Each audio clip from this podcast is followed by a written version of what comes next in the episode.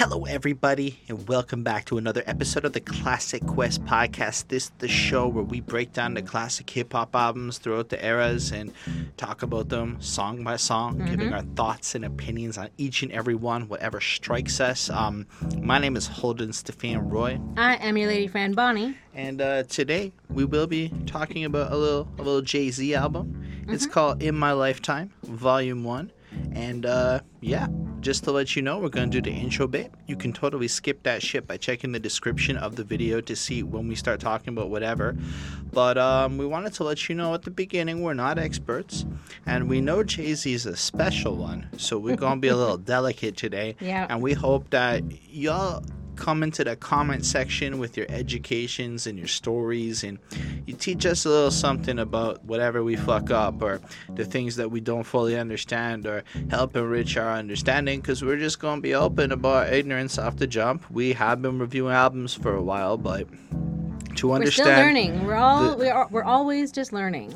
but like to understand the nuances of the hip hop game in the uh, late 90s uh, in Well, New it's York also understanding everybody's life, and everybody's life is different, and like what they went through is different. So it's just kind of like trying to like put all the pieces together. It's also very different from our reality growing up in like the 2000s in Montreal, which is I grew uh, up out in like the country, frolicking in like the fields and stuff. So, so so just all these different things. We we do our best. Is what we're trying to say, but we take it seriously because we understand how important the culture really is.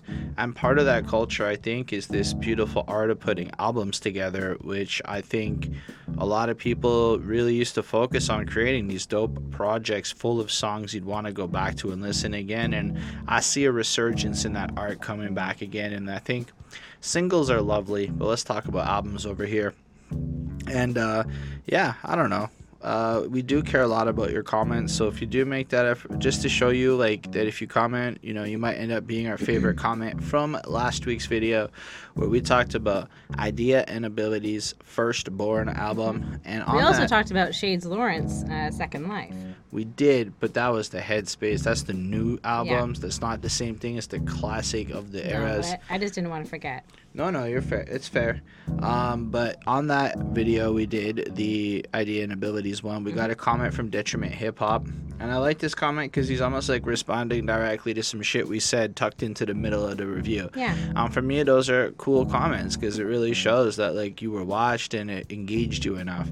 And this was in regards to a lyric about how weed leads to cocaine, where I was like, I don't know about that shit. I know booze leads to cocaine, but I don't know that many people that went from weed to cocaine. Right. But then I started thinking about it even further outside of this comment. What about those people who smoked the marijuana blunts that were laced with cocaine that mm. could? And that was a whole other thing Right. Don't even think that definitely didn't really happen in my lifetime around me, but does happen. Either way, he goes, I don't believe he's implying weed directly leads into cocaine. Um, be, uh, be, use, be, but I know for fact drug users can definitely progress into harder shit if social circumstances are there at the very least. Right. especially during teenagers when it's less about wanting to do bong hits for any benefits and more about uh, getting into drug culture to rebel. And that's a very fair point because, I mean, the difference between me as a 31 year old thinking about this and idea as I believe a 19, 20 year old is that he was like young and teenage life was still like relevant. So seeing a bunch of dumb kids doing dumb shit for the sake of it is different than being in your 30s and maybe doing some shit because it has certain properties that make you feel like uh, less of an asshole in your daily life. Um, I like how you shaked your head there. Anyway, uh, so I really appreciated that comment because it helped expand my mind a little bit. And you know, if you're not willing to change your mind, that's a that's a weird approach to life, in my opinion. Still, uh, yeah, I don't have a lot more to say here. Why don't we just jump into special thanks to the patrons Ismail Gadamsi, Chris Pratt, Jonathan Barnes, DJ Black, Hurricane, Linda Williams. Talk a bit about about that at the end, but wanted to shout them out at the beginning while y'all here while y'all are still here with us. Anyway, um, Bonnie, why don't you reintroduce the album that we will be talking about? Well, folks, this week again, um, we are doing Jay Z's In My Lifetime, Volume 1, which came out November 4th, 1997. which is cool. I had I was a fresh young lad. I had just turned 10 years old the day before, and that was a good time of life. I didn't know what a Jay Z was yet at that point in my life. Yeah.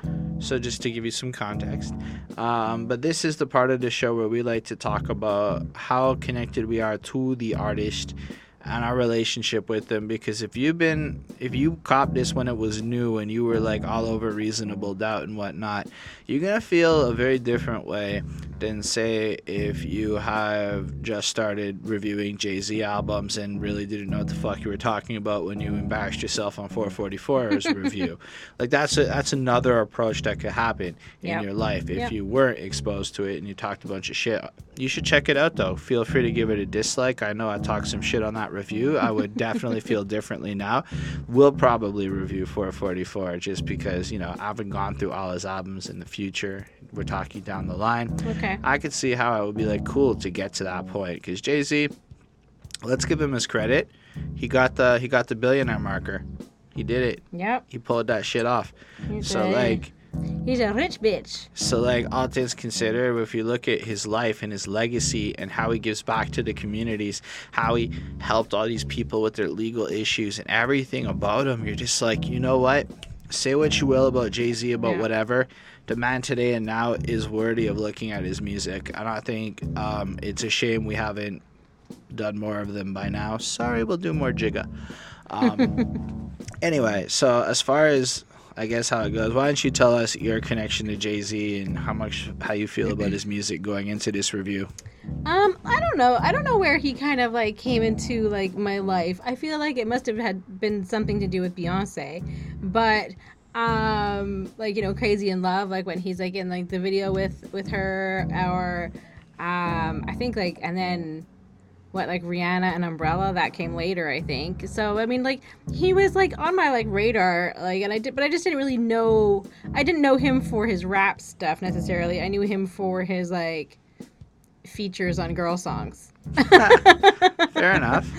So like, I mean, I'm sure I had heard it like if it played on like you know like the general pop station that you know girls listen to or white girls listen to um you know in their teens then yes i would have heard it but otherwise um not so much i mean i know like some songs but that's it Yeah. nothing um, significant So there's definitely a whole bunch of Jay Z's hits I am aware of that I've heard over the years. I remember the very first one of them that enthralled me was a little something called Big Pimpin'. And then there was the H to the Izzo, V to the Izzy, Bush Easy Neasy, whatever that one is. Um, I really liked that track a lot. And I was like in high school, and a lot of people were bumping some shit. And I would, I, I can say I listened to Volume Three at one point because Okay. because as I brought up a few times, my dad had this random ass stash of rap music that was just sitting there in CDs maybe I wasn't supposed to know about, and I remember listening to it. secretly your dad's like a thug I don't know. I think he was trying to impress this guy, so he like listened to a bunch of rap and whatever. Um, but like, I didn't get the Jay Z album like at that point because I was a 12 year old white kid who had no idea about anything, and so I moved on to more fun albums like DMX because that was the one that really got me when I was young. Um, more straightforward it was a little easier. x is going to give it to you and he No, no, did earlier than that. It was, uh, and then there was X. I remember, like here we. Anyway, that that's maybe next week. Just a little Maybe. foreshadowing. Um, either way, I never really listened to Jay Z's albums. Um, I just know his hits, and then like when I say like, then you get his later end of his career. It's like forever young, I wanna be, and you're like. This is the guy everybody saying is the greatest of all time. Him Yeah. doing this shit now, and like City of New York, and yeah you're like, that one i mean and i also what was the other one that i knew everybody knew um, was like the hard knock life one because of like little orphan annie or whatever and again, like, I, and I've heard that, and I've heard a whole bunch of them, or like, can, uh, can I get it was always fun. Can I get it in the morning without giving you half of my dough and even that was a good one. I really enjoyed it. But like, end of the day, I didn't really know Jay Z's story. And I feel like if you don't understand his story, his music's like real like hard. So even when we did Reasonable Doubt, it was kind of like a top level understanding of Jay Z, and we did review Reasonable Doubt. So this is like collectively our second, and I did do the 444 when it dropped woefully unprepared for why that album was cool. Now, actually, even just having really listened to two of his albums and like looking into it more, I understand why 444 was a very significant and interesting album down to like cool shit. Like apparently the way the beats are constructed there's no four bars that repeat throughout the whole album. It just keeps evolving every four bars and that's just crazy shit. But um so then we get to this point where we did the reasonable doubt a while ago. Probably didn't really understand why he was so good. And still you know but getting it a little bit more. I feel like now when i listen to it i'm like Oh, I had a real moment of understanding of Jay Z's talent on Hmm. this project as we went through it. I just felt like I would say something like, I respect he's good because I said all that other f- shit, and there might be somebody going, This motherfucker best not be disrespecting Jay Z. No, no, no. I used to disrespect Jay Z because I don't really understand him. But no, when I listen to this shit, I had some fucking epiphanies and stuff along the way that we'll get into. Um, but we can talk about In My Lifetime Volume 1, the title. Um, I think it's an interesting title Yeah. because you know that this is going to be about him and his world and his story. And I think in a, in a world where you're supposed to keep shit real, you know, it's uh, it's a cool way to like put it. Like what you're getting on this is the facts of my life. Plus, Oh, also things that have happened in his lifetime. He's kind of saying like he's lived through some times that are maybe different from like today, you know. So it's you know it's things that he's lived through, um, you know, being of a certain age or whatever that he can say like I was there for this, like this happened, blah blah blah. You know, it's things like that. And if I'm not mistaken, I read somewhere that he was only going to make Reasonable Doubt and it was going to be like a one off art project, drop it, I'm done, I'm not going to keep rapping. But then when Biggie died, it changed. Somebody had to keep rapping. Had to like keep up the shit, you know? And I, I think that's represent. uh, fascinating, honestly, that he originally wasn't going to keep doing it. It was just going to make his statement and bounce. But then he ended up turning into the character that we know today. Like, anyway, uh, the cover is fine. It's white. Yeah. He's there in a black jacket and a white tee. You can see he's got a nice little watch there. Make sure you can see his watch. He's looking at you like the fuck you want. Fuck you know about some shit. Mm. He's young. Yep. He he doesn't look like he giggles yet because we've all heard the Jay Z giggle. Uh, yeah, I don't know. Maybe he did giggle back then. Either way, No, I don't think so. I don't I don't have a lot He, to say about still this like, cover. yeah. I mean, it's just him basically. It's fine. Anyway, you know it's a bold move? Starting your album off with a medley. So let's hmm. talk about intro slash a million and one questions slash rhyme no more slash no that was it. So this starts off with pain in the ass. And you might think I might be complaining, but no, as you as you definitely know, the mm-hmm. guy who does the first part is literally pain in the ass Yep. which I thought was fun. Um, and what he he does this little intro bit that's really cool because I really like Carlito's way. On when it's like that little scene when he's in the hospital and it's like somebody's pulling me closer to the ground is how it starts off, and then the I am panicked. I've been here before. Those are two lines directly from the movie. You know, as he describes his little thing as he's on the hospital, don't take me there, etc. And then simultaneously, you have scenes like only yesterday when I got on the stage in front of the crowd and showed them who I was and what was what. Man, look at this sucker. I ain't no rapper, I'm a hustler. It just so happens I know how to rap. And that's an interesting premise, right? Because if you look at Jay Z, like in the first frame of light, like he's a rapper, etc., etc., that very much discredits all that he is. It's almost like Kanye says people like to put people in boxes and shit, and you shouldn't necessarily do that. Jay Z's a hustler, and one of the things he's hustling is going to be this rap music. Mm-hmm. I don't know, but before I go into that, why don't you describe how you feel about it? Um, well, I mean, I was kind of thinking the same sort of thing. Um, I mean, the, basically, it starts off, and you know, he's like, "I'm a, a hustler first, rapper second. Um, you know, and he's kind of willing to do whatever it is to make money. That you know, and he's willing to do the grind, to do whatever that is, whether it's selling drugs, whether it's rapping, whether it's you know doing whatever else he's doing now, um, just like investing, like in real estate or whatever." Um, and he's kind of saying that he was the top dog when he was selling drugs on the street. So, you know, why would it kind of be any different now that he's rapping? He's going to be the best rapper, like whatever. Um, you know, he just kind of always makes it to the top, is what he's kind of saying. and he was saying that you know he did his last album and then he went and did some like underground stuff um, and now he's back making like real like you know hits that you know real bangers and like he's going to make this album for us um, so it's good it basically sets the tone um, as to like what he's about and what the album's going to you know potentially be about and um, now that he's making uh, you know, it kind of just reminds us of like his like come up of like this is where he came from and this is where he's at now, and um, it's good. I give it a four point two five. So I want to just something I was thinking about is there is going to be certain people who can say some shit like, I know what y'all asking yourself is he ever gonna fall off? No. And then when you look at that shit 20 years later, you're like, well, he was right. He never fell off. And uh, Jay Z, in light of everything, backed up all his claims. Historically, it's just that. I mean, he's a billionaire now. He's no longer an eight figure guy, he's a 10 figure guy. Mm-hmm. So I wonder if when he spits that shit, he's going to be like 10, like if he like just wants you to really know it. But like, and I say that with like, su- like supreme respect, man. Like, you don't just make a billion dollars. That's not just some shit you Yeah, like. especially like you know he was like selling crack before, and now he's now he's a billionaire. like so many people like if even if you look at Dr. Dre's net worth, he's no longer quite where he was and stuff. Like Jay Z's not gonna lose it. He's he's just gonna end up like he's gunning. He might, if he has it his way, break into the top like ten billionaires on earth type shit. And when you look at billionaire charts, once you got one billion, there's really nothing to stop you from coming up with the next idea that makes you a hundred billion. And that's the crazy part about billionaires.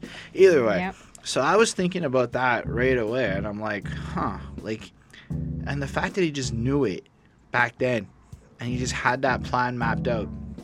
Now, there's a big thing that changed, I suppose, between um, when I last reviewed Jay Z and now, and in general, the last couple of years of my life is just understanding business, and how to make money, and the science and the art of money, and the language of corporate executives and shit. And another epiphany I've had over the last couple of years is how similar the crack game and the rap game is to the software game because I mm. understand the software game pretty well.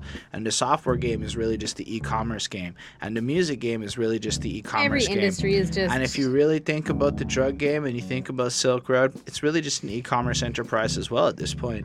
I mean, granted, it's not the same shit that Jay Z was fucking with, but if Jay Z came up today, he would be the guy who was cryptocurrencying and it all the success on Silk Road. He would, you know, because he's that kind of smart motherfucker.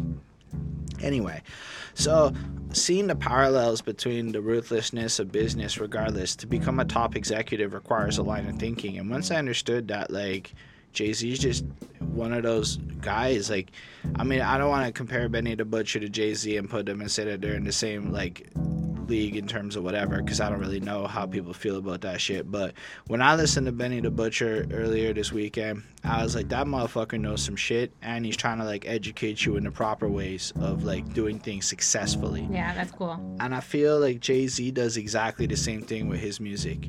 And part of this album though is a little bit on the defensive. So like I, one of the books right there is winning off his politics and shit. So he takes the defensive. A lot of speculation on the monies I've made, honeys I've slayed. How is he for real? Is that really paid? And the way he delivers these lines is truly spectacular because he just kind of like rambles in a way that I talk kind of really quick, but he manages to fit everything on beat to mm-hmm. lay up the rhymes like exactly the way they're supposed to be. Like he never misses the rhyme points. Everything just flows. Like it could be this erratic line followed by this swag line. Like Jay Z doesn't have this like constant flow. It's almost a conversation that he's having with you, which I kind of really appreciate personally when I'm listening to it. Like Jay Z's just kind of talking to me, and he has a swag. Like there's an absolute confidence. Like hustlers have melt, dealt with the direct. Is it true he stayed in beef and slept with a tech? What's the position you hold? Can you really match a triple platinum artist buck by buck, but only a single going gold? And that's like powerful shit right there. He's like, I got the numbers. What about you? Oh, you think you're gonna come at me? huh, you got a gold record. Okay. You know, like, and you see that, like, I've got enough legit money coming in now that I can just crush you like that shit, you know? And then just to kind of like you know, look at shit like for the millionth time asking me questions like Wendy Williams harassing me. Wendy Williams is surprisingly fun to watch. Like She you don't, is. She's you don't addictive. She's want, like a little you- like, you don't queen. want to watch it, but once you get into the cycle, you'll She spend like loves an like hour on that shit. the pot. I love It's it. terrible shit, but like you'll spend an hour easy just sucked up in the Wendy Williams universe.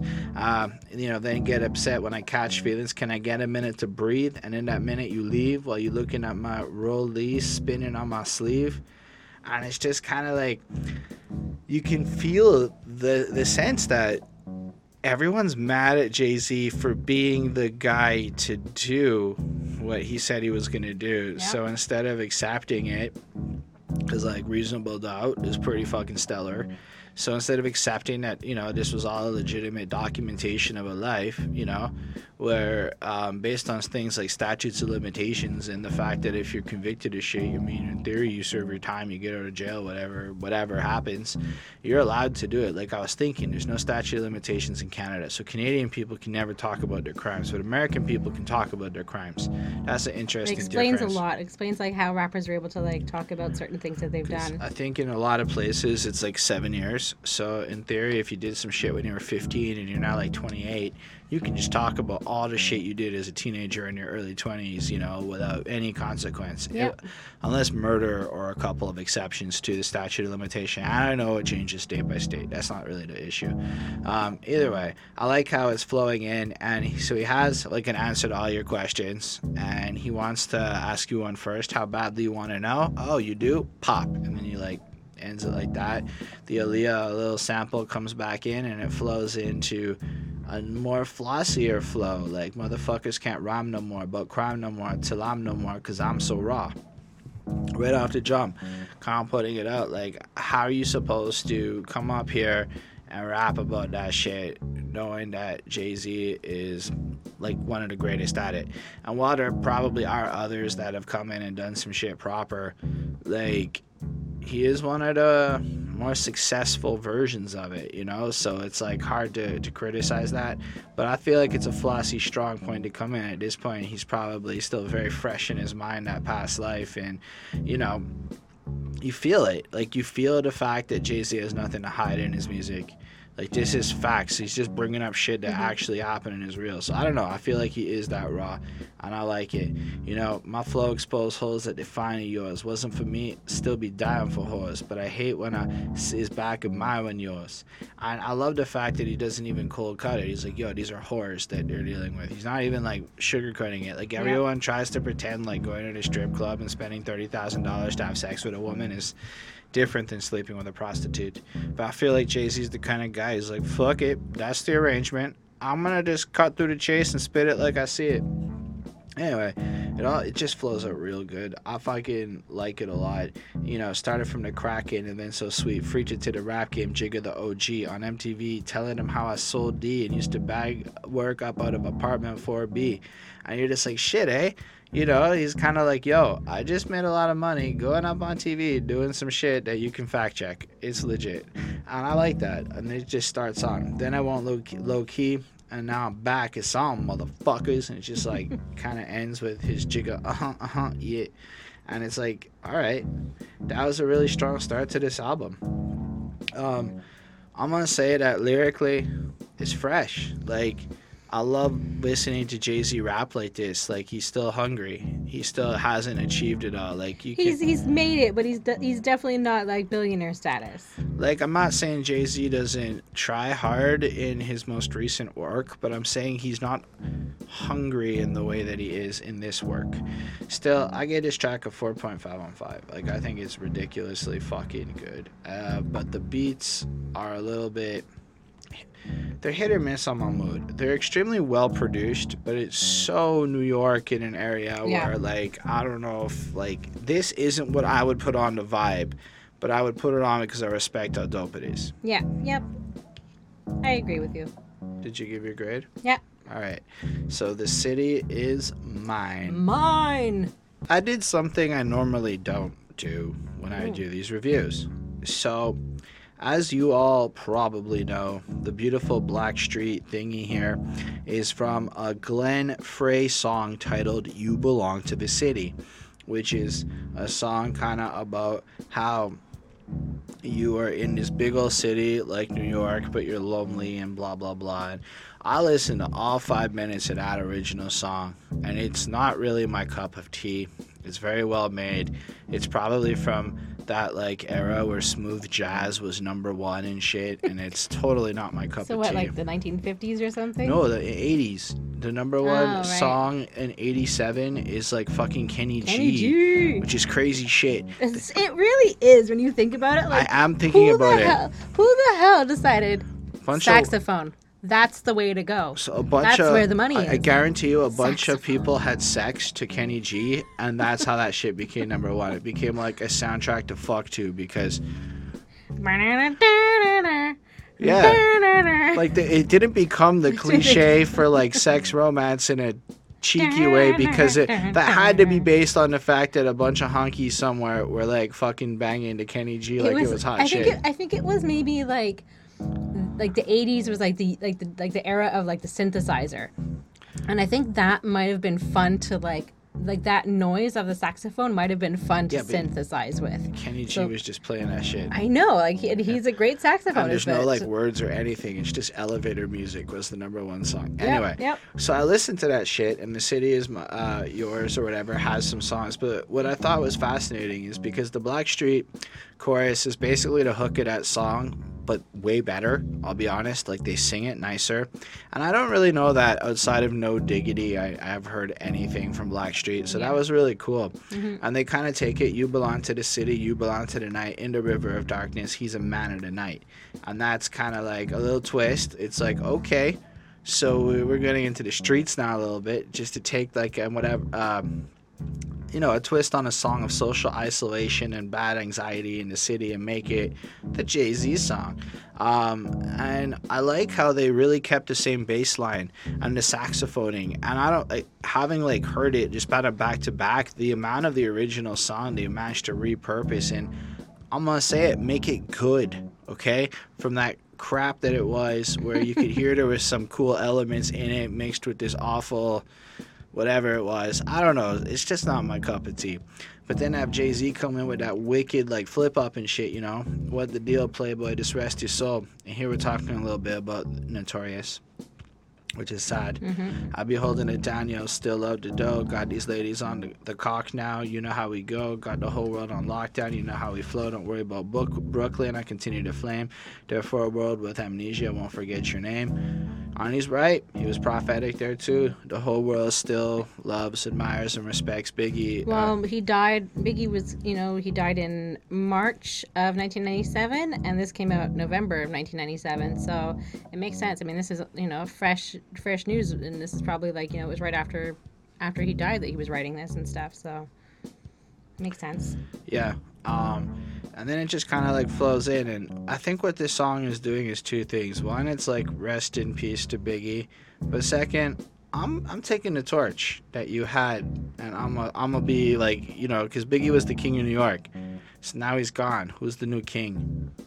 And I know, and we know about the Jay. I don't know about you know, but Jay Z and Nas went at it for a little while. I don't really know how this fits into the beef, but diverse mentality really just did a, a, a great breakdown of the whole Jay Z Nas beef. So you can like like historically what happened. Okay. I'm not convinced I agree with his summations of the, the thing, but it's pretty cool to just look at the history of the different shots that came through and stuff that maybe you didn't know about that happened from that point of view. Hmm.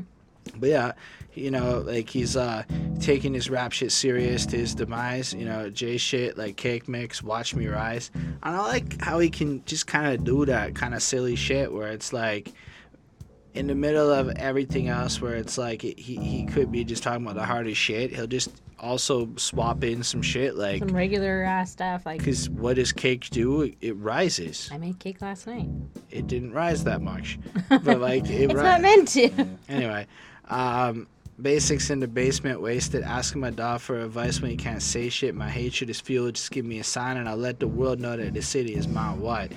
And then it kicks back in. So you can almost just like picture him in a dark alleyway, just kind of walking through, being all pensive, thinking about Biggie. Comes across Excalibur in microphone form, sitting in a rock, and he goes. Reasonable Doubt is not going to be my only project. I'm gonna make a billion dollars. Picks up the golden microphone out of the rock, helps Rihanna make a lot of money, becoming the best uh, female singer of all time, money wise. Yeah, and great makeup line, and now she's got like lingerie and clothing, and Jay Z's a mogul motherfucker. and he creates moguls. So I think that's. That's it. He's what Tai Lopez wants to be. I mean, look at Beyonce. Like she's like a. I mean, she's obviously a billionaire with him. She's, you know, they're they're they're coexisting. I think that's uh, pretty awesome. Yeah, I definitely think so. Um, anyway, and then the second verse is kind of like, you know, y'all want to know how I flow, just seek it, you find. I'm like a brain in a voice box to speak my mind, about to redefine rap, mommy. Either I'm the illest doing it or these is losing it. I read an article that said I was ruining shit, but every time I look, I'm moving units unison quick. And just the way he like again maintains that like conversational flow in the way he keeps delivering the lines, but he, he's making points here, right? Like it's not just rapping. Like he's he's letting you know I got a little bit of a mission here. I'm actually that fucking good. Um, I don't really care what you have to say with this shit. I'm a real kind of boss dude. I'm not into the flossy shit to the point where he's gonna buy the rollie and then ice it at the same time. Cause who the fuck has time to go back twice? You know, how real is that shit? I copped a car back in '89. You know, whatever. It's my city. I've been doing it for real forever. You know. Then in the third verse, it's like I'll take your girl, cause you know your arm ain't strong enough. Plus, y'all don't stay in the studio long enough. I'll make hits while y'all stay hating and take breaks. And uh, even from there, there's a bit of a difference between people, right? And I think that's what makes Jay Z brilliant, is because he, look, in this office politics books, it goes when other people are winning, don't be salty. In fact, what you need to do is go into overdrive and try even harder and accomplish even more shit. And that is how you can kind of uh, create accomplishments. And what is Jay Z doing here? He's saying, y'all are being hater butts. I think it's yeah. People need to just be like, hey, good job. Um, I bet you I can do better. But, but even even more to the point, all the time and energy spent complaining or going to the radio to talk shit, that's time you're not spent working on your craft to actually get better to compete. Like Jay Z, while he's not since he's not complaining, it's like he's taking like if we were to correlate it to fighting, Jay Z has more time to go to the gym to get stronger than if you're sitting there being a hating ass whining with your boys and then you're not in the gym training because you're distracted, your mentality's not proper. And then it's just he's just fly with the rest of the verse. And then I like the way he ends it with I'm a, I'm the focal point like Biggie in his prime on the low. Shh, the city is mine. Where it's like I think he's self-aware enough to know that it could be like perceived a little bit as tacky to like come in and claim the city so close after the death of Biggie. But like fuck that, he's doing it anyway. Yeah. So it I still mean, shows like that like respect. any like any like um you know royal family or any king or any pope or anything like it's like immediately after like I mean what I think it was um like Jackie Kennedy like still had like the blood of like JFK like on her while like a new president was being like introduced. So this shit is like takes over immediately. So it makes sense that he's kind of like, nope, I'm the king now. But like what's crazy is just like when he goes and says shit like I ain't a player, get it right. I'm controlling the game. Now if you hear that on on a first hand it feels flossy. On the second hand, it's the way you should be thinking if you want to achieve success. Mm-hmm. And that's what I like about a Jay-Z type character where he gives you really good business advice and he's willing to honestly take the time to share how he thinks. Like, I'll bet if Jay Z had typed this into a 280 page book backed with historical examples, it would be like a number one bestseller for how to Take become note, a folks. business tycoon. and that's what I think is super cool because, like, the advice he slips in is pretty fresh if you're willing to, like, listen for it. Yep. I thought this song was absolutely brilliant to listen to. I thought the the hook was great. Um, just the balance of of like the two subject matters being like how just how incredible is it to be equally a rest in peace track while also equally being fuck y'all I'm here. Like that's that's a delicate balance to pull off where most people would probably fuck it up. It's a five on five to me. Wow. Um, I feel like when I like I had listened to it a couple of times without um like sitting down and like going through the lyrics. Um, and as soon as I heard it, um, while looking at the lyrics. I was like, oh, of course it is. Like, like it's Blackstreet. Like, and like they were like super popular. I mean, they only had one hit as far as I'm aware of, but like that one hit was super popular. Um, and so like it made sense that like that was kind of like featured because I was like, well, who is this like boy band or like, you know, R and B style that's like on here mixed in. Um, but like now that I see like who's featured, it all kind of makes sense. Um, especially like at the time. So it was an interesting mix of like styles and sounds, um, like kind of like you know the R and B with a little bit more like a harder, um, like like rap. So it was kind of cool to have that uh, mixed together, um, which is something that I feel like he really took on um, in a few songs on this album. Like he definitely liked that kind of sound, like the R and B mixed with like the rap. So I think that's kind of cool, like I that think- kind of fusion. I do think that's label influence. I think that's Yeah? people being like, make the shit so it sells, right? Because fundamentally, I think that's his goal is to create a dope product. like he's making something that everybody's going to like that he's trying he's he's just trying to to get like his sound out there i think Yeah, and get and so- exposure and so he knows like the smartest way to do it is like bring in this like super popular um, r&b band Well, it's also like if you can't cross over out of the underground into a pop sphere and get radio play, you can't get the money. Like it's just probably not that possible in the 90s. Okay um, I mean, it definitely also like feels very like New York, like New York esque, um, and just sort of like that kind of like raw, gritty, but like still like mixed in with like the I don't know. There's something about it that makes it sound like New York City. I don't know what it is. Um, I don't know if, what they're doing over there, but it works.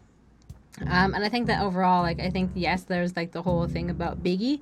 Um, but I think that um, he's also kind of like saying, like, no matter what, like, he's still from like the streets and he's kind of like repping like where he's from.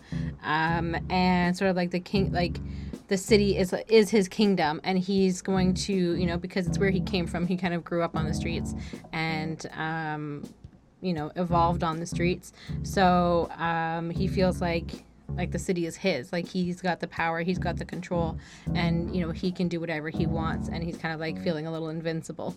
Um, and at the same time it's sort of like a 1980s like because because of like the saxophone mixed in um, it sounds sort of like a 1980s love ballad to the city kind of like he's you know he loves the city you know for its good and its bad um, and for like you know making him what he is and for giving him the success that he has.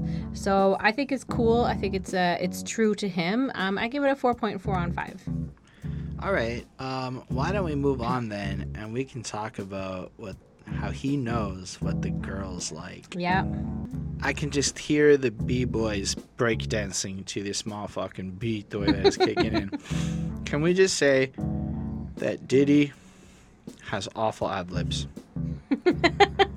like what when you get what? to that third verse, you're like, the only reason Diddy probably really got laid was his money and connections to people. Cause like, he's just not cool. He's rich. He's powerful. I maybe shouldn't insult him because maybe one day he could hire me at You Revolt know- or something. You know, I just want to say, I just want to speak for Diddy on on Diddy's behalf. He's even like kind of attractive. I'll give it to him. No, no, no. But I just want to say something because I was, you know, because I'm, you know, if you if you've been around here long enough, you know that I like Mary J. Blige, and so I was like watching her um, lifetime achievement um, acceptance award and her performance from last night at the BET Awards, and like she like personally thanked um, Diddy for being like such a great guy to her and being like such a great influence to her. Like she like you know pointed him out, and she like had like Lil Kim performing with her, so I thought that was kind of cool.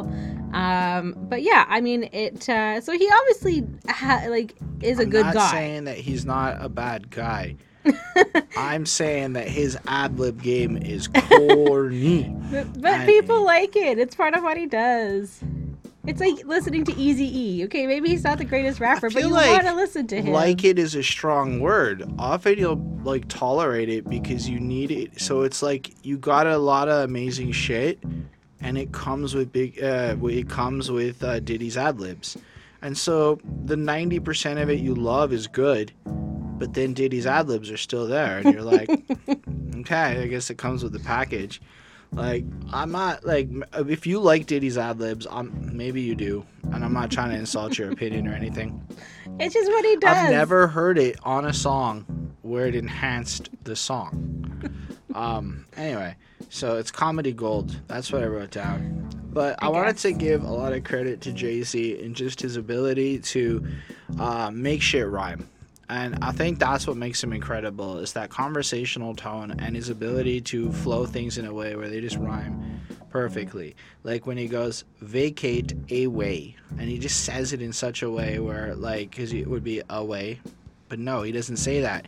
Vacate a way, and he just rhymes. But he it. also has like that Brooklyn accent a little bit. Like I mean, obviously not quite like that. Like that's like full blown Italian. What I just kind of did, or not full blown, but um, but like he he has like But- a little bit of an accent. But if you really listen for it all over this album, you'll find, and I, I know I wrote on another one to exemplify the point again, but okay, all over the album, he'll just make things work in a way that is the kind of shit people praise Eminem for doing. Yeah. And I think that's really cool of him. Um, lyrically, this is one of the better songs on the album about intercoursing with the ladies that we're going to get because it really is paying homage to a song called I Know What Boys Like by the Waitresses.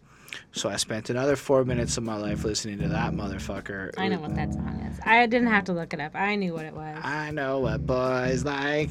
So when you mm-hmm, hear the mm-hmm, chorus, mm-hmm. what you don't maybe realize at first like, is that's actually paying like- homage to they what like the me. actual 80s song sounded like. That's what the original sounds like. Yep. And then the girls in the whole song a bit of a tease to the point where she has a whole part where she's like, I'll let you touch me. I'll let you do whatever you want for a while. And you can just feel like everyone's getting excited, like after this whole song of her not letting you doing it. And she just goes, Sucker! I know what boys like. And I'm like, that's a cool ass woman. I don't like her.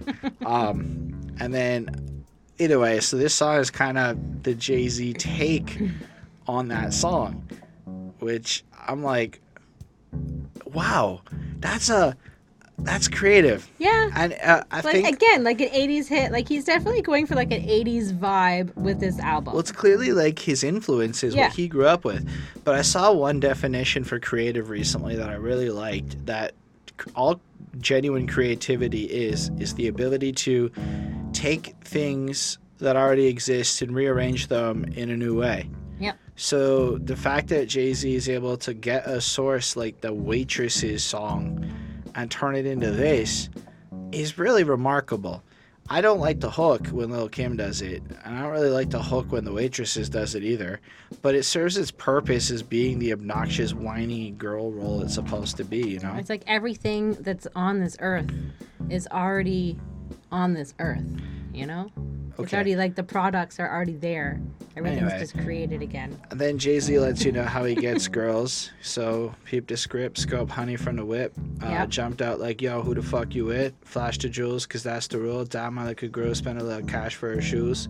So he can identify ladies who put that effort into, you know, having the nice things, and simultaneously, he'll make sure you know he's got the money to accommodate. Face natural, can I get at you? Or natural, can I get at you? Is you know the way he can flow it. He's just really nice. Saw a spot on the body look nice with a tattoo with my name, but didn't want to jump the gun. Proper wisdom. When you're feeling those impulsive, grandiose things you want to say on that first date when you meet Boo, you don't want to say them right away because you might scare the girl away. Or, and he goes in a different direction, you don't know how many people she's humping right now. You know, you don't know. She's very gorgeous. Yep. And he's been around some cute ladies who he Mm-hmm. calls whores that uh, either him or his boys have done been up in that before. And so he's hoping you're different. We're gonna be a little patient so he can give you a baby and all that if it's right, and uh, ride it till the night.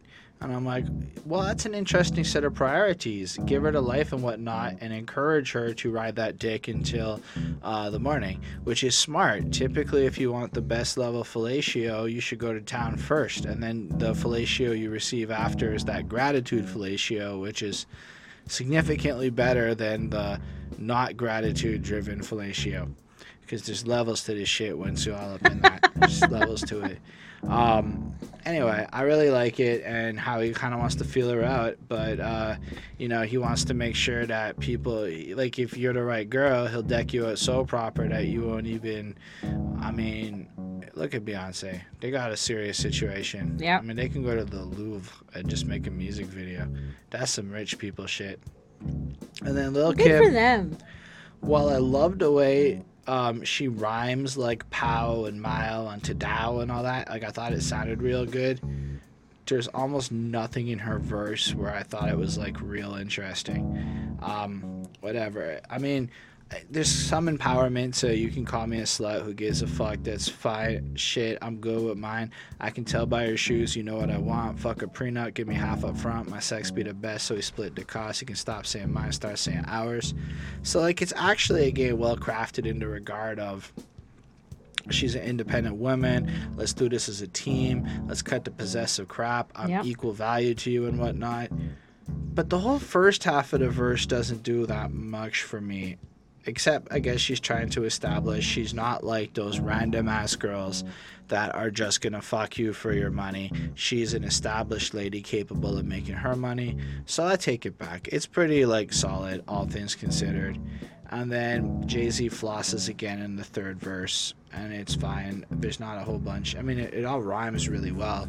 You know, invite your friends over, let their way through the Benzes and Rovers before they reach the door. Like, make sure you see the wealth that you're encountering. Understand what you're getting not being here, ladies. Try mm-hmm. extra hard. All I gotta say, you know. Anyway, it's a fine song for what it is. I think honestly, Jay Z can spit the player shit in a way that you can tell that he doesn't necessarily do this on his looks. So I'm giving him a 4.25 on 5. Okay. Um, so yeah, clearly this was the days before Beyonce.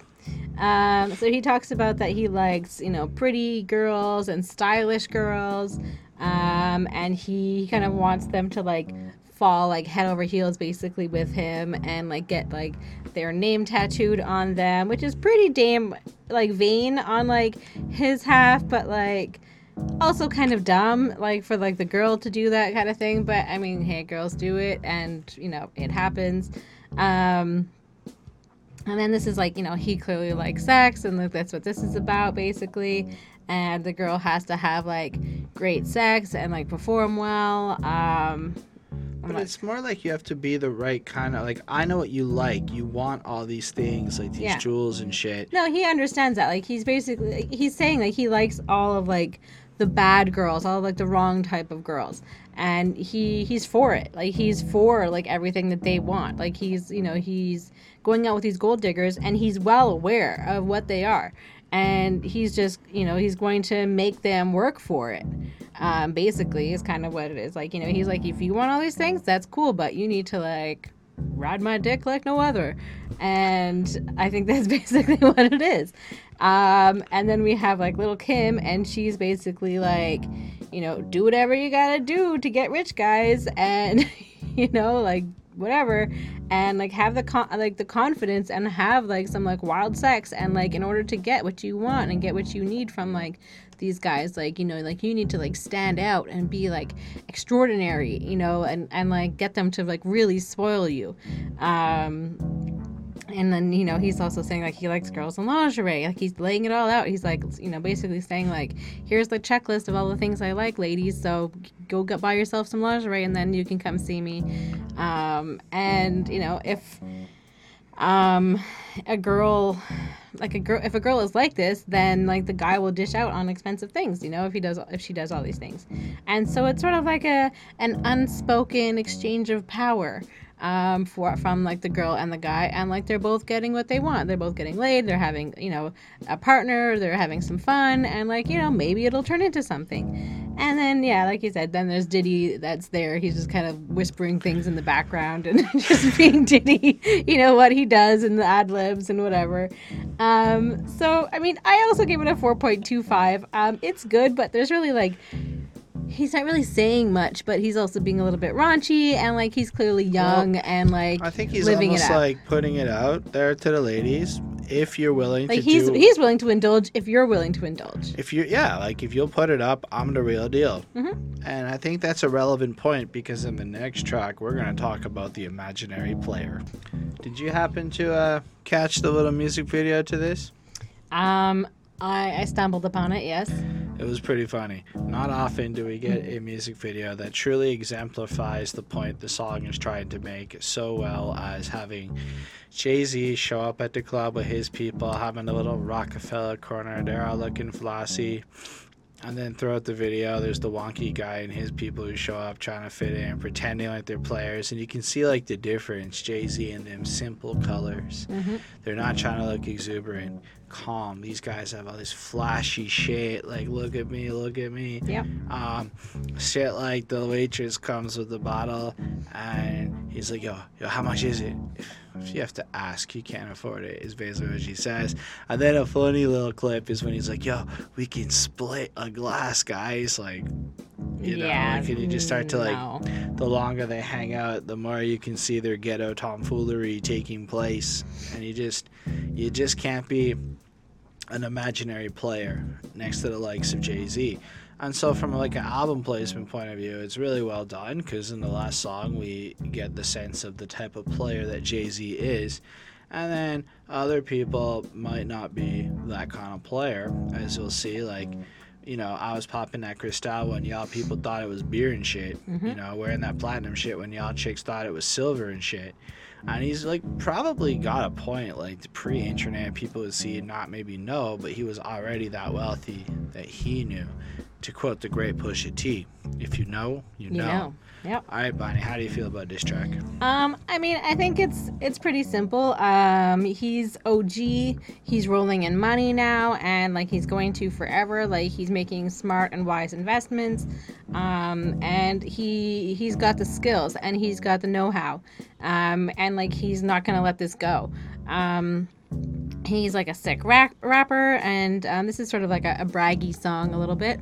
Um, and says like you ain't got no shit or like you know your fame is like temporary like what you have isn't going to be like sustainable and isn't going to be long lasting like you may have like one song that people know but what else like you know he's like going to keep going um like he yeah he's going to be long lasting and they're all talk and like he's had it um and like had to like sell it after like you know like what he's talking about. I think he talks about like like the guy's jewelry like he he doesn't have it after like a while and so he's like well either like he had to sell it or it was stolen from him or whatever like you know he just looks like a fool. Um but he's saying like that's not him. Like he's living like this top like top life and um you know he has lots of money and you know will continue to. That's basically what he says. And um, everybody else is kind of like below him or whatever.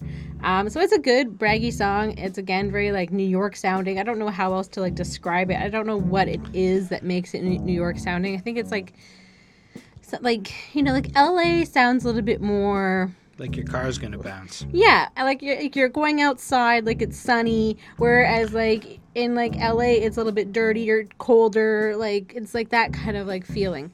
So um, I give it a four point two five. So, this is one of those times where we have to really think about how much the man behind the music really matters. And to me, it matters a whole bunch because Okay. that real shit, whatever. And it matters because, like, a guy who's living a life will be able to write about the life that he's living. Whereas the people who aren't will be kind of spitting some fantasy shit, just saying anything. Like, I can't picture Jay Z actually saying a lyric like cooking up dope with a Uzi because it's kind of a preposterous notion. It is a flamboyant point of wealth, but like I don't see how Jay Z needs to imagine. That would be a studio rapper. But like I don't see where like he needs to imagine a flamboyant way to spend his wealth. He just has done a lot of things that are pretty flamboyant, so it's more realistic. But I think he also doesn't. He, I think he also kind of says is that he's not necessarily flashy Well, but about this was his just money. more of like in general, right? Mhm. So when we're talking about flashy or flat, whatever, when you're talking about Jay Z, like he's making like lifelong investments. that he's been wealthy since this point and he never stopped being wealthy and he really was living that life. You saw him at a, like my, eh, since i'm a kid jay-z rich people life doing that shit. Met all the famous people. Met obamas all that shit. Like the kind of Yeah. shit you don't just do if you're regular Well, I think also Beyonce. I think it was like when like the two of them really got together. I think it started like that's when a lot of other up. people started paying attention to him girls. Um, no, I don't know. I mean, I imagine certain people were paying attention because I mean his rap was still pretty tight, but I definitely think he got a different demographic of people into the pop sphere who liked Beyonce crossover yeah, love. yeah. But right off the jump, he's like, "Yo, I spit that other shit. That's a nice motherfucker shit. That Fed time followed me around. Deep cover shit. You beer money. I'm all year money. You know, it's just the kind of comparison where it's like, this is. I'm not like y'all. Like, you know, I'm just. I'm really not. Stop trying to like compare it. I am over there living this top, or you can compare it, but I'm over here doing the real Yeah. shit. I actually have lived these lives. You know, I've accomplished certain things. It's like when 50 Cent raps about getting shot. You're like, That's fair. he got shot. That's Yeah. a fair point. They they he he did take nine straw he took nine bullets and he did in fact take it in stride. So when he wrote that line, the great fifty, you're like, okay, that makes sense. Mm-hmm. In the same way that when Jay Z's like, you know, knocked up, fucked up in the game money, I got bail money, double XL money. You know, it's like I got everything. I'm protected. If shit goes bad, I got shit in place. I can get people out of jail. You got flash now, but time will reveal money. That's one of my favorites, man.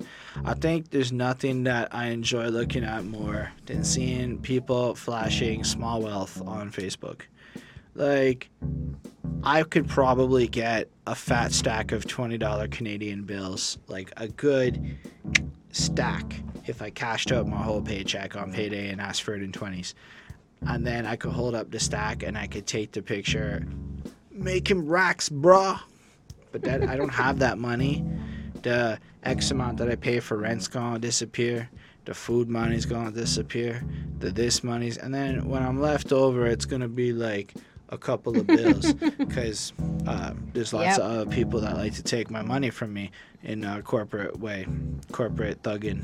That's how it works these days. hmm And uh, I don't know. I really like this song, man. It's just this flatterer back. Like I got blood money, straight up thug money. That brown paper bag under your mattress, drug money, which is right after how he's also got like proper money. You know, it's like he's just. I understand this game. I am the real deal. You know, you crazy, you fugazi. I'm loco with the dope papo, and he's pointing out you're just not real. You're a bunch of fake fuckers that talk a lot of shit. Yep. And when you look in the music industry today and you look at the way the wealth is just like people renting cars for videos, people renting jewelries, people I'm like it's not even a secret secret anymore. It's not even an open secret anymore. It's just nobody cares because everybody just assumes you don't own your shit in these videos. I don't know how we got to that place. But I mean, I think people care when, like, you know, for example, when Beyonce and Jay Z like filmed in the Louvre, like everybody was talking about But that. what like I mean that is was more- like pretty like. I mean Now- that that was legit. You Whereas, let's say I showed up and I had a Lamborghini in a video. know, you know, people would probably think that that's not real. Yeah, but at the same time, I don't think that it would stop anything. I think I'd still make money off of that move. I think, and if I had a few hot girls dancing around me in bikinis, shaking it, and I just sat there like, and the song was just, if you act the part, yeah, I guess. I think that's what it is. and I'll, I'll, well, it's, but it would work. Yeah. Like you watch the numbers come in. I, I know of somebody who is literally having a bunch of older people tell him how to make money with music. He's a young, attractive Latino male, and man, the music he's making is so vapid. But you know that a bunch of girls want to dance to it, so it's gonna sell, and it's just it just works. It's so mm-hmm. trendy. Like you know, in five years nobody's gonna play that song, but right now that song's gonna be like the hot shit. So anyway, I just I really like this man. I like the way he says shit like original. The jig is the future flow digital, still busting a gap when shit gets critical, and he like fucking fucks up the rhyme to make it all work.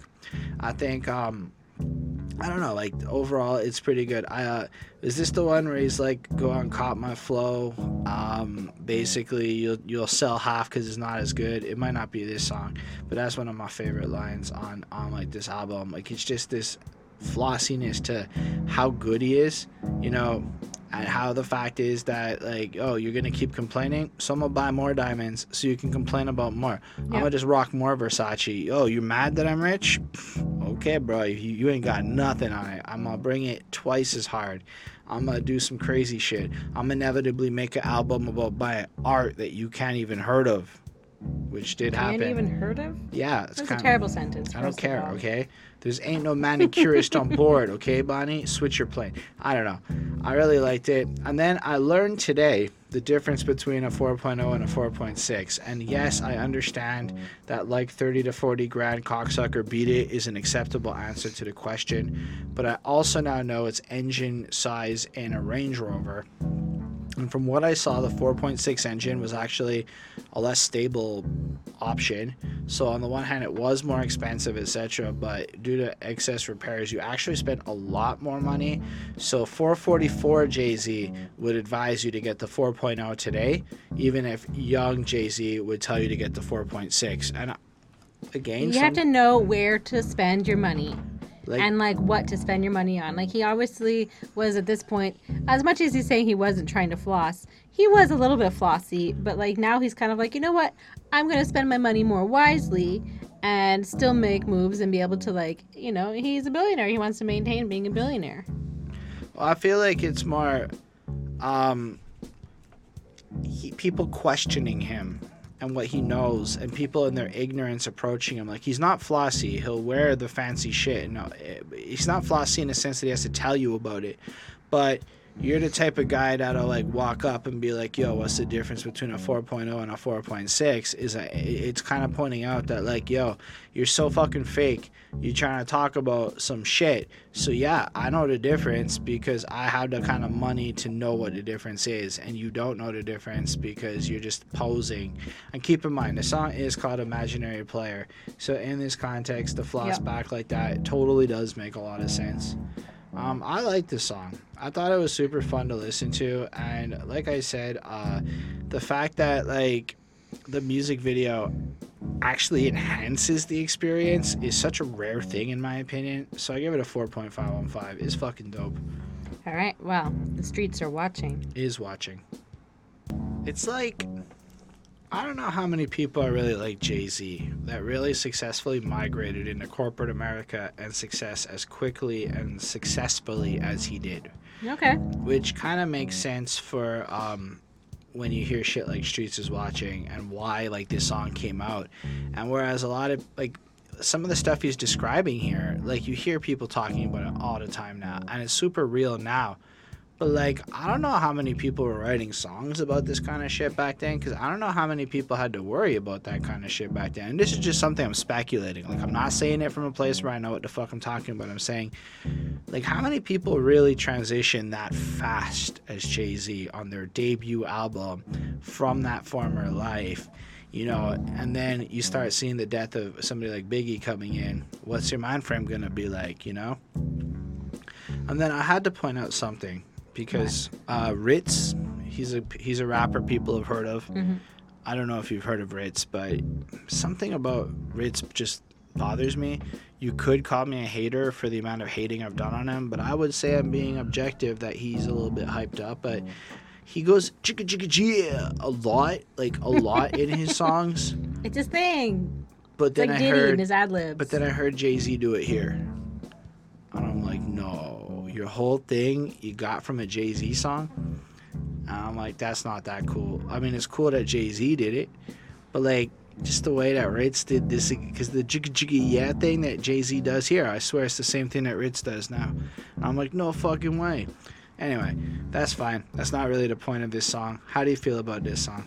Um, well, I'll just talk about like some of the key points. Um, he's kind of talking about like how like people are watching him on the streets, and um, like he mentions like if you like you'll be famous if you kill him because he's so famous or like a legend or whatever. It's like the same way like everybody knows like John like Lennon's killer and things like that. Like if you're just like that famous for killing like a legend, unfortunately. Um, but he also has like a big ego. Like he's definitely saying like I'm somebody to be like fucked with, basically.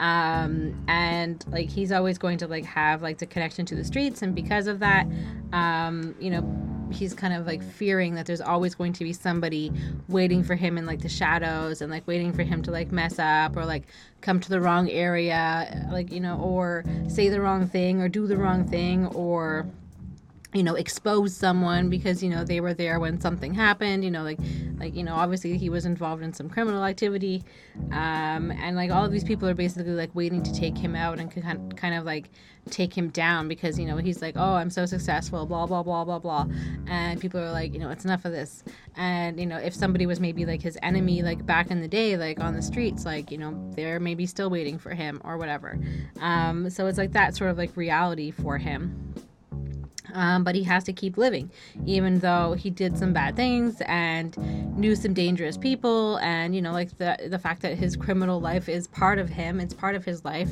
and like the streets and like the you know, like the gang wars or whatever, like things maybe he was involved with, like people never forget like the things that he did. And for, um, you know, like he talks a lot about it, and you know, in later songs, um, the things that he kind of got up to, and for some of like the, like the, you know, who he sold crack to and how he sold it and things like that. Like it was, um, I think it's basically just like the realities of you know like the, his past behavior affecting his current life today and like what and how it's going to continue and always will continue to affect his life um, rich or poor.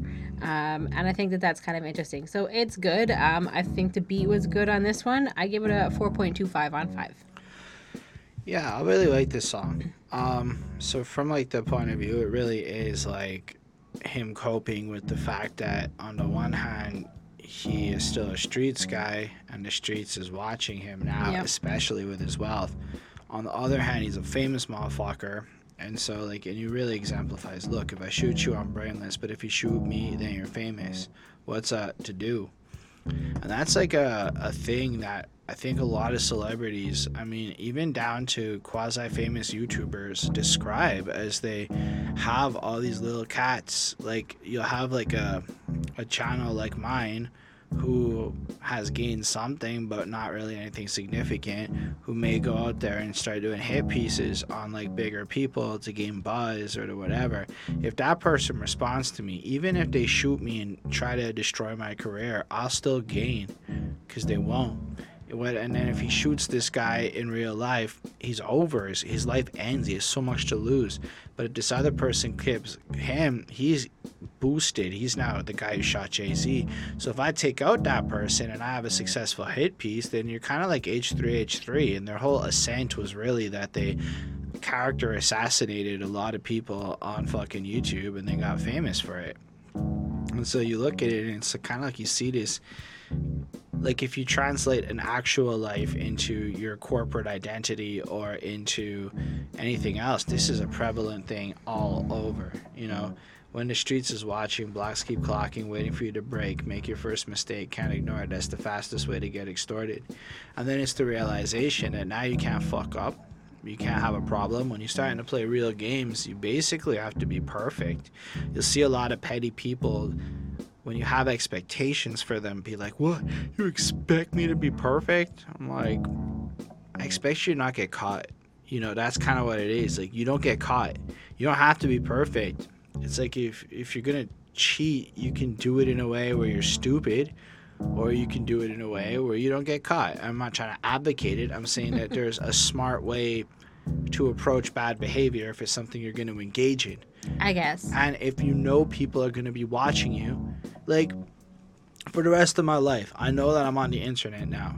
I have to be aware of the fact that if I tweet some shit, it can get like connected back to me here. Because in a way, the way the internet behaves now, where people like snipe you out and look for shit, is a really interesting thing because a lot of what he's describing in this song is what it feels like to be on the internet in 2019 and this kind of expense to civilians to everybody it's it's a civilians. weird thing like people who like if there to a degree if people want to call me an asshole online fair game i put opinions online i didn't have to do that but you, person watching this, could have made a comment on somebody's dog eight years ago and just get clipped for nothing. Yeah. Look at this motherfucker. He said the dog was ugly. Fuck him. Get him fired from his job. And in a sense, it's not that different than say Jay-Z trying to have a successful rap career and jealous motherfuckers looking for opportunities to clip him and extort him for it. And what and you know, like it's just interesting, man. His time is money, and 25, he can't afford it. So every second of his life, his existence is precious, right? And if he does make Yeah. the kind of mistake that can land you in jail for first degree murders and whatnot, that's a lot of lost revenue, all things considered. Yeah. Um, anyway, he flows on through and he just kind of like points out with this verse it's like these people are trying to hurt me and to stop me. And meanwhile, I'm going out there and being super successful, taking pictures of the ladies. I'm very public, and these people actually want to kill me. So I'm winning, but it's it's kind of weird. Mm-hmm. And then you get the chorus when the streets is watching, blocks keep clocking, waiting for you to break, make your first mistake, can't ignore it. And that's just such a powerful sentiment that it's worth repeating and, worth, and it's worth having as the hook, right? Like, Yep. the point is, you can't fuck up. And if you look at the people who hold on to power, not the people who gain power, but the people who can keep power, they can only keep power because they fucked up or whenever they fucked up, they got the consequences, and since that point, they haven't fucked up since. And that's what you can do. You're allowed to fuck off for a little bit, but from that redemption point where you're supposed to be better, you're not allowed to ever fuck up again. And if you do character assassination, it's over. We're way past the point where, you know, womanizing alcoholics are allowed to be presidents and revered as great people. Go look into the personal lives of so many of your great heroes.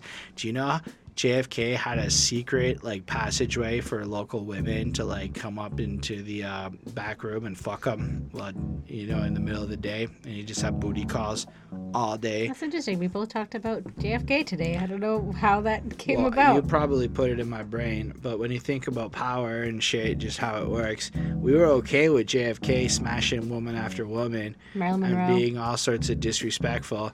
But yo, if somebody like Trump wanted to fuck some ladies outside of his wife, the Well, whole world has a yeah, huge that's fucking already problem. happened. It's uh, he he did that porn star. But my point is, why is it okay for JFK to fuck anybody? And we're like, oh, that stud. He was just fucking all your grandma. She was in DC, may have fucked him in that period. Okay, that's like how like serious it was.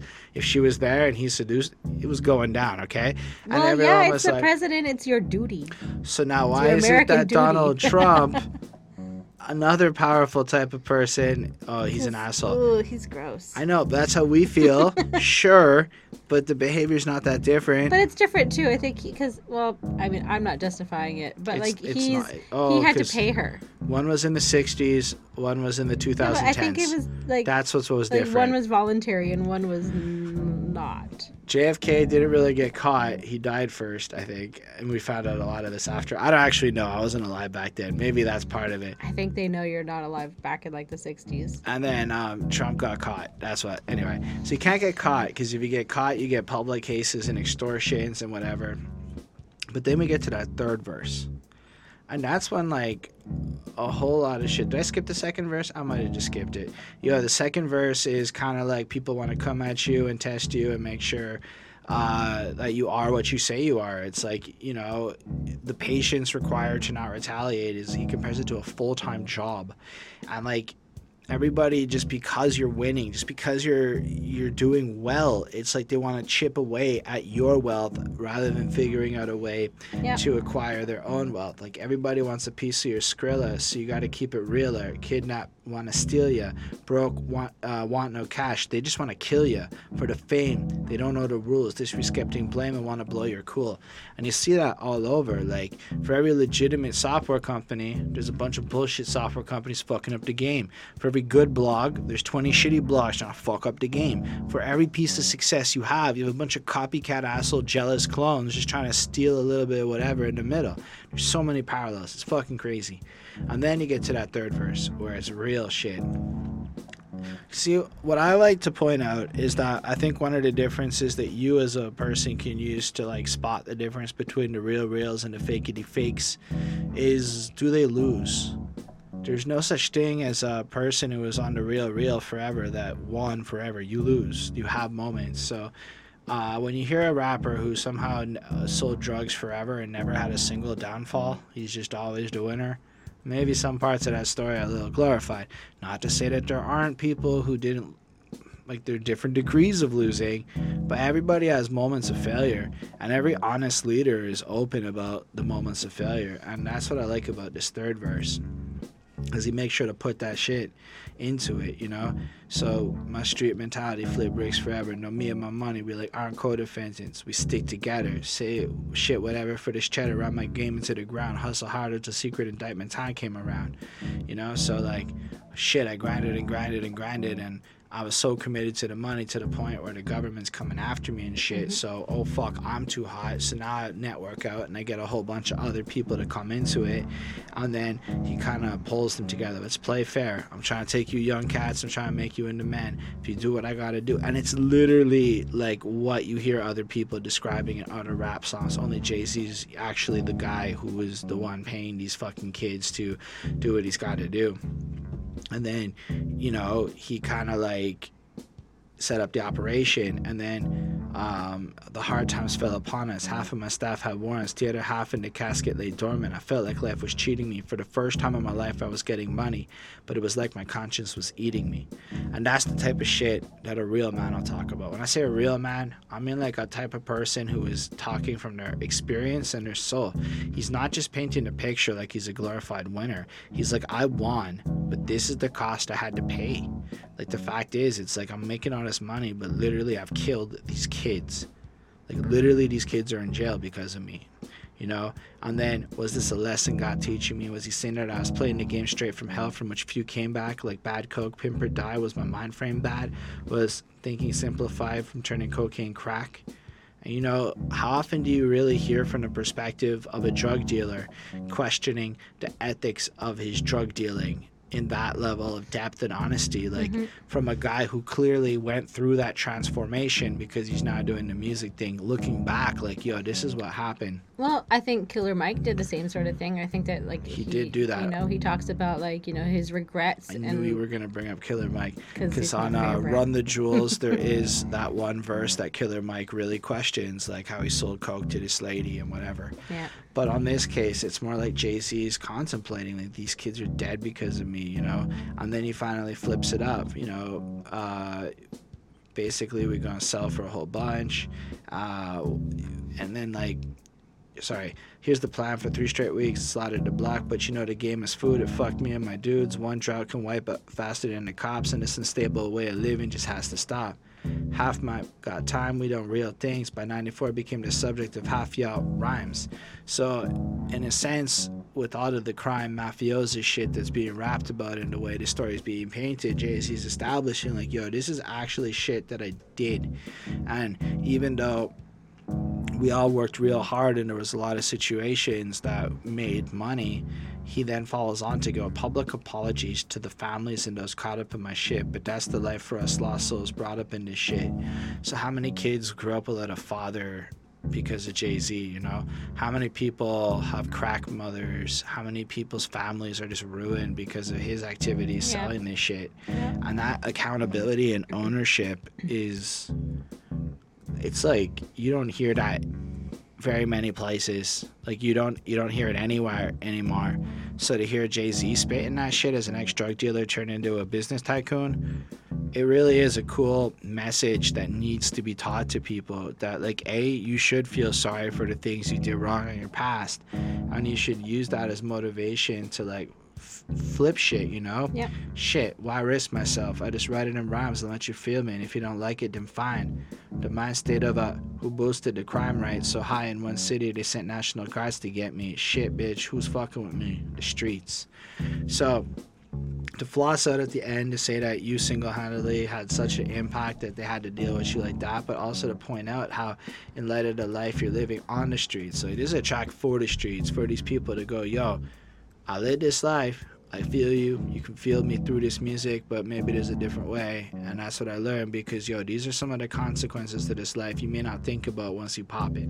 Yeah. And I'm like, I just wasn't expecting that level of like anything. And I know maybe I should have been expecting it. But damn, mm-hmm. Jay Z, you got me in the feels on that one. You got me in the thinkings on that one. The way you delivered every line is fucking ridiculous on it. I don't know if I'm loving the beat 100%, but it grew on me the more I listened to it. So I'm landing this shit at a 4.5 on 5. This is like like it's it's sometimes like the 90s beats are just i don't know man it's so hit or miss like sometimes i love it and sometimes i'm just like Yeah. that's a good beat that he rapped over but i'm not loving it anyway i kind of hope jay-z watches this video and then i hope that he thinks we're a friend and not a foe Exactly. 98 edition. On the last album, there's a song called Friend or Foe where some boys come into his neighborhood and, you know, he's questioning are they friend or foe. They're foes a little bit. And then he walks in, he kind of robs them and he steals all their, uh, their keys of cocaine.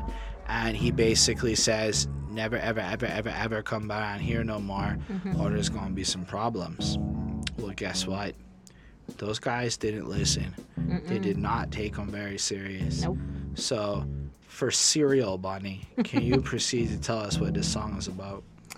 Um. So yeah, I mean that's basically what it is. It's like these guys disobeyed him, and you know he they he they showed up, and he's like he's gonna be serious. He has to show them what he's gonna do, and um.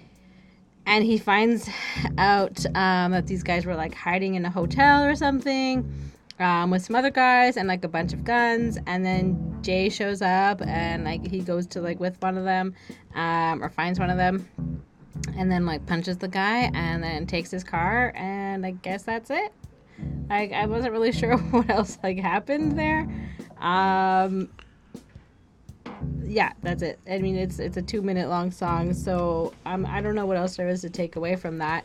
Um I gave it a 3.5 on 5. Well, I think something that's different here is that it's a little less stream of consciousness pensive. While it still is, because I, I feel like almost everything Jay Z has written so far on this album. It's like he's a man of his word or which is cool but- because I'm really into that stream of consciousness type of shit. But this is a lot more of the storytelling side of shit. Like I'm done talking, ran up in the good spot, gun smoking, shot it in the air, one welcome. So like you're picturing him running in, pop. Guy wakes up like, what the fuck? You know, thinking to himself, what provoked this? Like, holy shit, I don't know what's going on. His thoughts is racing like a Vulcan, which is apparently both a motorcycle bike used for racing purposes and Vulcans in Star Trek have crazy powerful fucking minds. That's a double entendre, motherfuckers. I swear I saw a light bulb when he finally realized it was the culprit. And you can now you're honestly picturing this fictional person in your mind, and you you see that moment where it clicks, and, you, and the way he's describing it play out. Remember me from Friend or Foe when I told you don't ever come here no more. Now he's letting you, the listener, know the context for the rest of the story. Mm-hmm. So I went back and listened to the other song to make sure I know what the fuck happened. Now he's like, time to pay, and he's just kind of like considering, yo, we buy rims with all those coke we sold after your shit. It was whatever, but you promised, and it's really no fun that I find you in Motel 6 with all these guns, and you can almost picture him like the megalomaniacal villain, like, you promised, but you broke the rules, and mm-hmm. now you will die. And that kind of like, you know, feel to it. And then he just kind of like has him looking around the room, scouring the situation, playing it out. He knows he's got guys everywhere. But what this guy didn't know is that he, in this two motel town, has plugs at these motels and already knew about the situation. So it's a sec- fucking setup. And then the guy, when he wakes up, he goes, Boy, you know who you done fucked with? And I love when he goes, A gun in your face, and that's all you can come up with. Because, like, that's how the movies and shit always show it. Like, you know who you done fucked with? Pop. Like, Yeah. let's be real. If a gun's in your face, maybe there should be a little more, like, don't kill me or something, you know? Then, oh, you fucked it. No, you're fucked at that point in the context of what he's described in this song. Anyway, big shout out to uh, Big. He's unbelievable, which is a good song, and so that was cool. And then it just kind of ends, and I thought this was clever, right? Because it's a fun, short, little storytelling jam where uh, Jay Z shows again his tactful business thinking. Like the lesson you're supposed to take from this is you don't, because remember in the last song, the streets is watching, right? So you can't fuck up, you can't make mistakes, etc. And it like ties into that. And then, Okay. and I feel like there's a flow for the album because really good albums tend to have the flow. So you have the intro, like "Am I Legit?" This city is mine. I'm here. I'm the king. I'm the cool guy. I know what the girls like. You know, flossing. Y'all are fake. Y'all don't know what it is. Y'all are jealous. Y'all are watching me. The struggles of being the kingpin. Allow me to show you how I stayed a kingpin in Friend or Foe '98 to give you a little tangible example of how to avoid getting caught with your pants down. And then he gives this little description of, you know, how some foes he made came back and he was two steps ahead of them because he's fucking intelligent and they're not. And then boom, he caps the motherfucker. So I give it a 4.25. I thought it was cool. All right. Well, I guess we can uh, talk about how lucky me I get to be around Bonnie. This is one of those songs where, like, the music gives you a peaceful, airy, nice feeling. You know, you're kind of vibing to it. Mm-hmm. Jay Z's like, Y'all don't even know every day I'm living with distress. Got up the streets, you think I caress. Can't even enjoy an, myself out at a party unless I'm on the dance floor, hot ass vest. You think I'm freaking these chicks, right? I try not to brush against their chest. You get a lawsuit for shit like that. Harvey Weinstein should have listened to Jay Z back in the day. This is before the Me Too movement. Well, I mean, the Tupac case had gone down, and there's probably been a couple others that were ever. So there is this now, like, oh shit, if I'm not careful with how I approach women, and if I get perceived as sexually harassing them in the club, it's bad.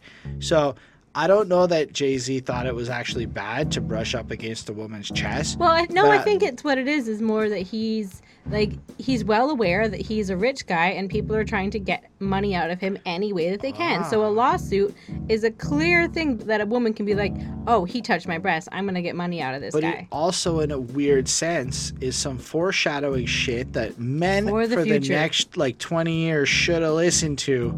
Because how many dudes are gonna end up still getting clipped on this shit? Because, you know, some woman's gonna come up and be like, he raped me.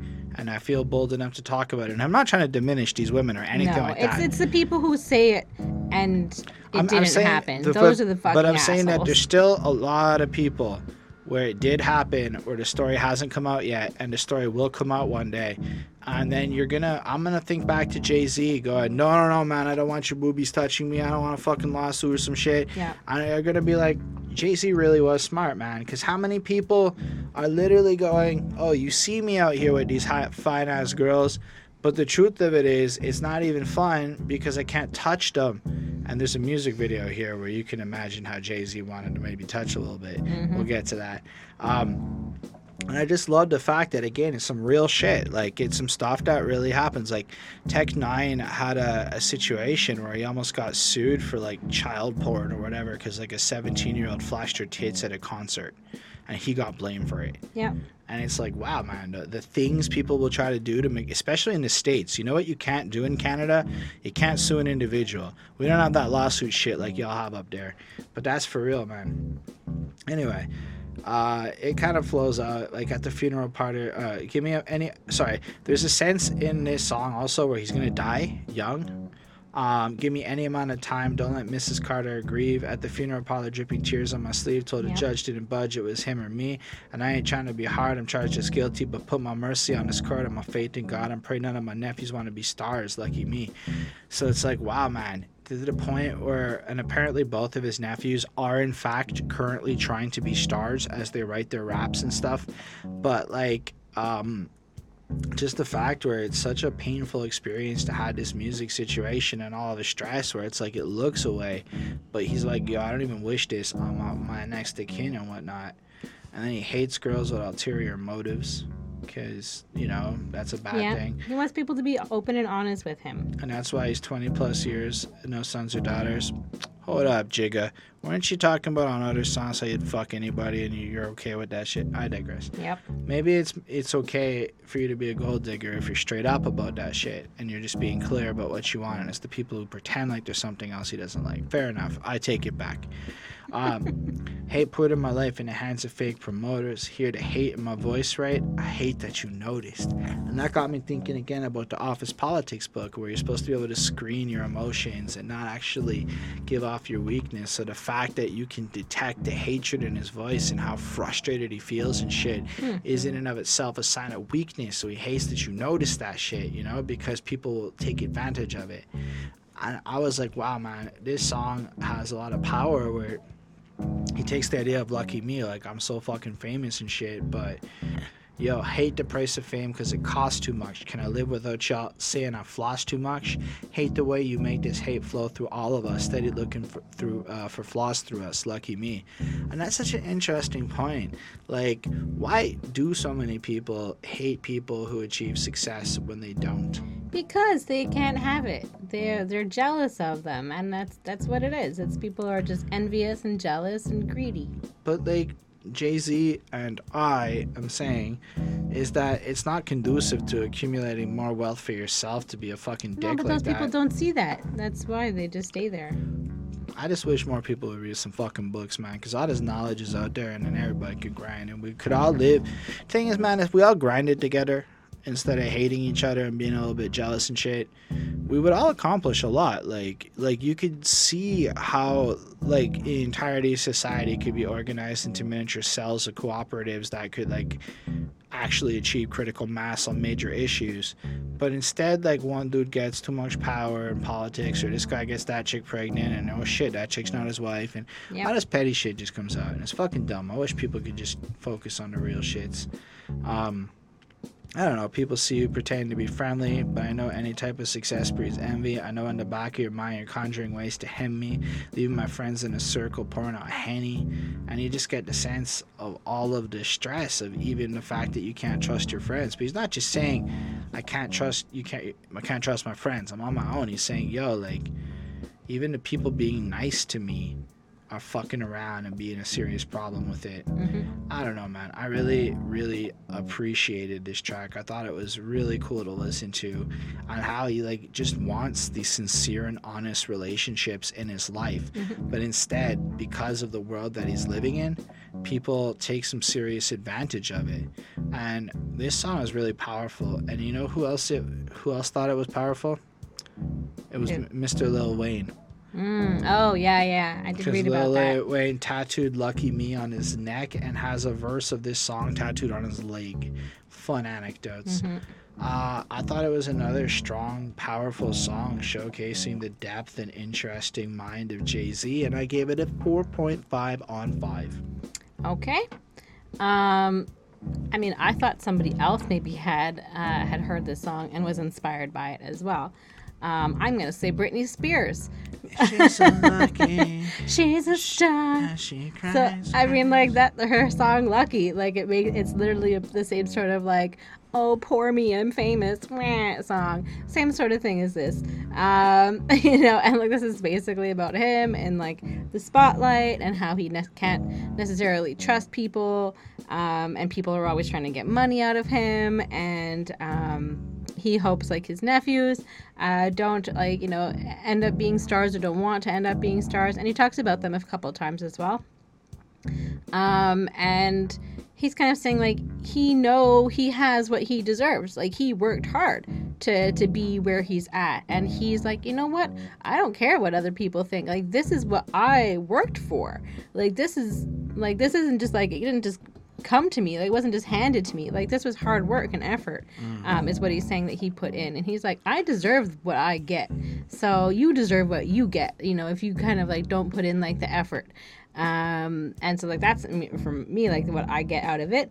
Um and people are gonna hate him for it. And you know he he's but he's not gonna like go out with a without a fight and he's going to like hang on and he wants to like leave uh, like a legacy. Like i think he also talks about like you know he wants to be able to like have a kid and like leave this for them and like so he wants to have that legacy. And i think that's you know when he had um you know when you know him and beyonce had like blue ivy or whatever um like i feel like like at that point like that was like their first kid together. And i think that it was like ah like here's like you know the kid that's going to like like carry their fortune and like their like legacy.